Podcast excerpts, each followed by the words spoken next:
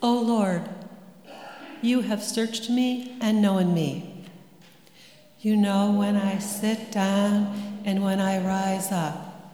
You discern my thoughts from far away. You search out my path and my lying down, and are acquainted with all my ways. Even before a word is on my tongue, O Lord, you know it completely.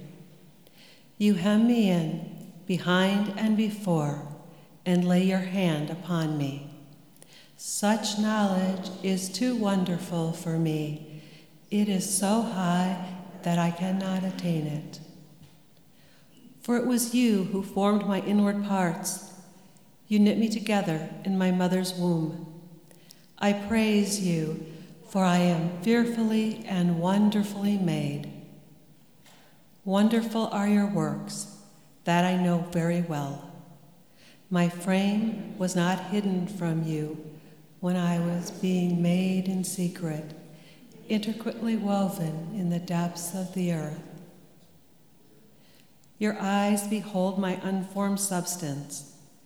All, all in your book, all written, all the days that were formed for me, when none of them as yet existed. How weighty to me are your thoughts, O God! How vast is the sum of them! I try to count them. They are more than the sand. I come to the end I am still with you. Thanks, Vicki. A reading from the Gospel of John, the first chapter. The next day, Jesus decided to go to Galilee. He found Philip and said to him, Follow me.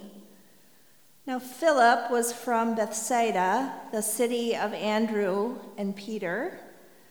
Philip found Nathanael and said to him, We have found him about whom Moses in the law and also the prophets wrote, Jesus, son of Joseph from Nazareth. Nathanael said to him, Can anything good come out of Nazareth? And Philip said to him, Come and see. When Jesus saw Nathanael coming toward him, he said of him, Here is truly an Israelite in whom there is no deceit. Nathanael asked him, Where did you get to know me? Jesus answered, I saw you under the fig tree before Philip called you. Nathanael replied, Rabbi, you are the Son of God. You are the King of Israel. Jesus answered, Do you believe because I told you that I saw you under the fig tree? You will see greater things than these.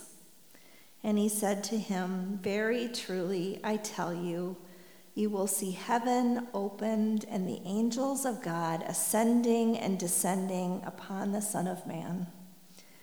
Word of God, word of life. Thanks be to God.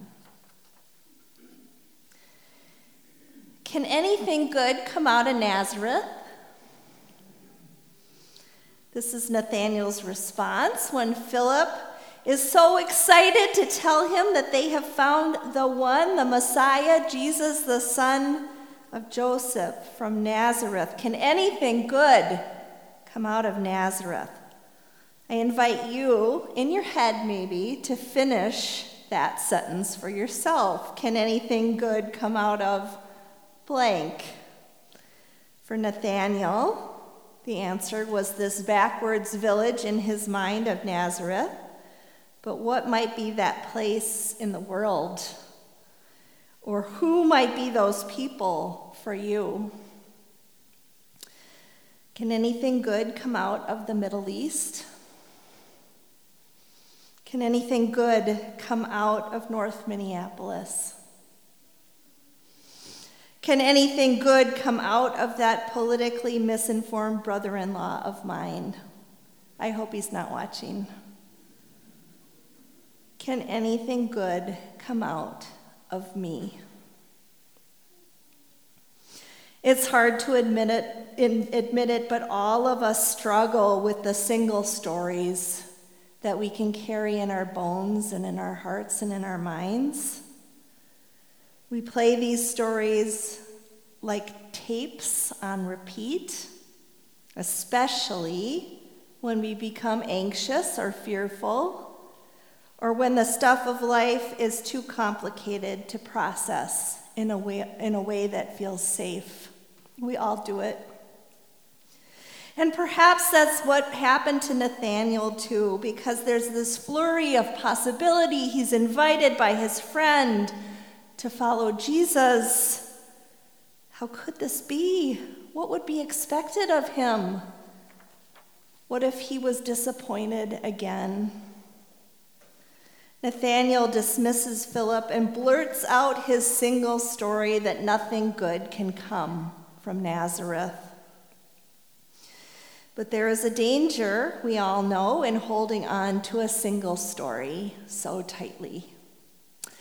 I was reminded this. I was watching a TED talk this week by a brilliant Nigerian born author and speaker, Chimamanda Adichie. Uh, let me know if you'd like the link. It's wonderful. I commend it.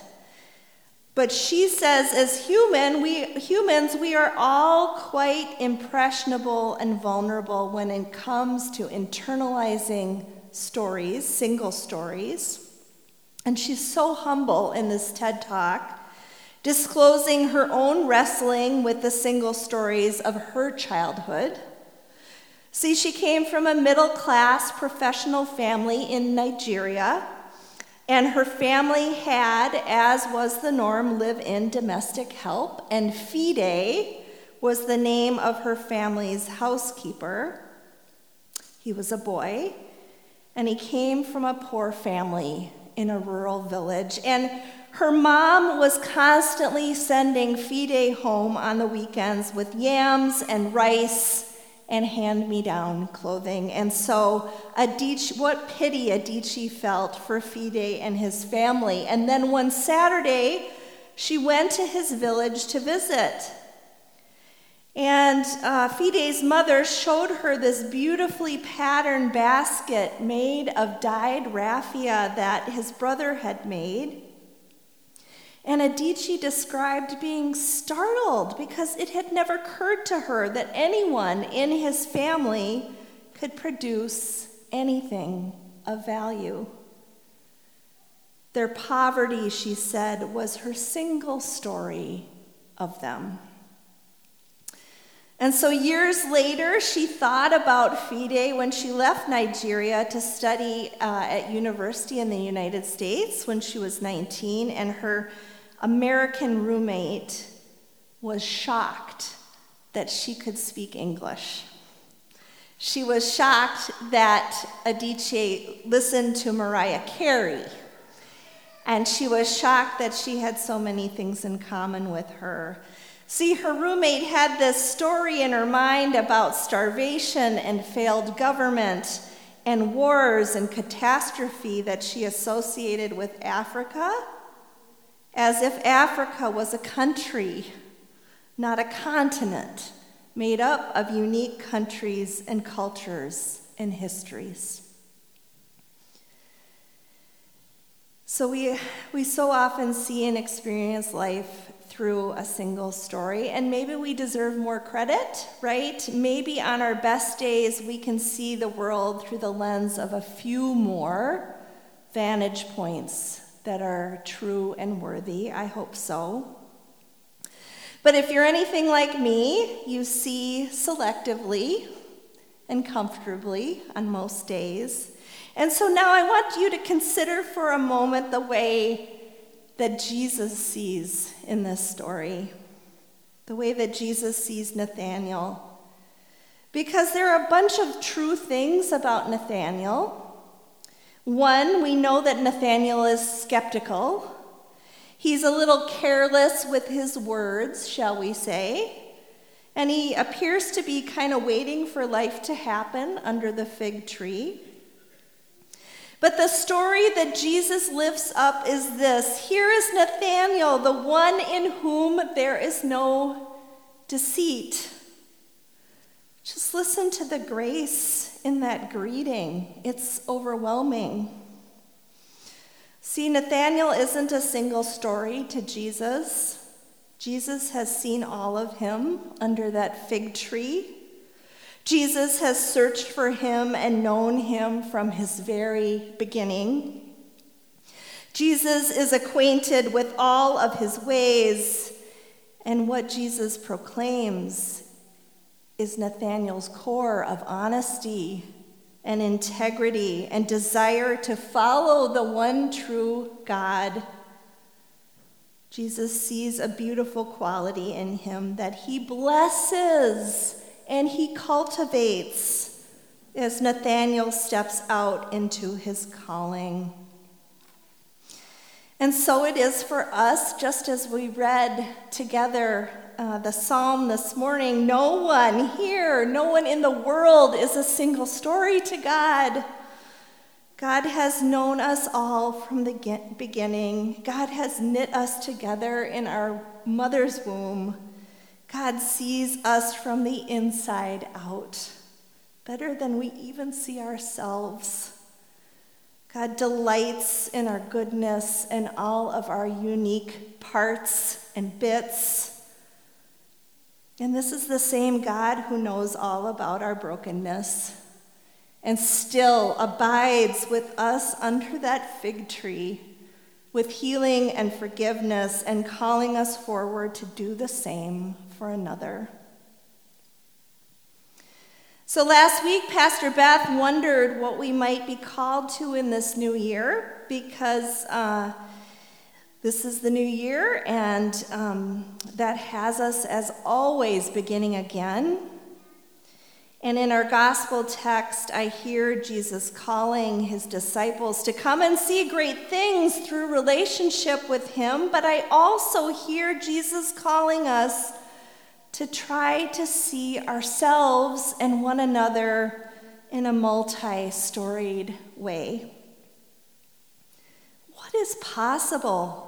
What is good and hopeful, and what springs forth when we dare to feel how Jesus is gazing upon us and how and imagining how Jesus is gazing upon others? We are all so much more than a single story. And I have to wonder as I've read more and as the world honors the legacy of the Reverend Dr. Martin Luther King Jr., if among all of his leadership and his callings and his advancement of the cause of racial justice wasn't at his core this prophetic gift for seeing people, all people, victims and oppressors alike.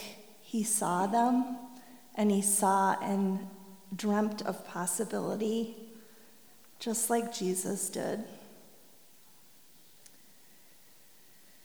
I have to tell you with some vulnerability that this world um, of war and violence and racism and hateful rhetoric um, in this place, I am challenged just as you are to see with epiphany eyes. But I am convinced that seeing has to begin with being seen, like Nathanael. And that, that this freedom of being known and loved, that in this freedom we move out the only way we can each day with more curiosity about others and the world, with more grace to hold more stories, with more conviction to act in big and small ways, with more connection to God's story and God's purpose, that peace and justice will widen. And yes, to move out each day with more hopefulness. So come and see And very truly, I tell you, Jesus says, you will see greater things than you have ever known before. Thanks be to our God, who gazes upon all that we are, calls us good, and invites us to help create another story. Amen.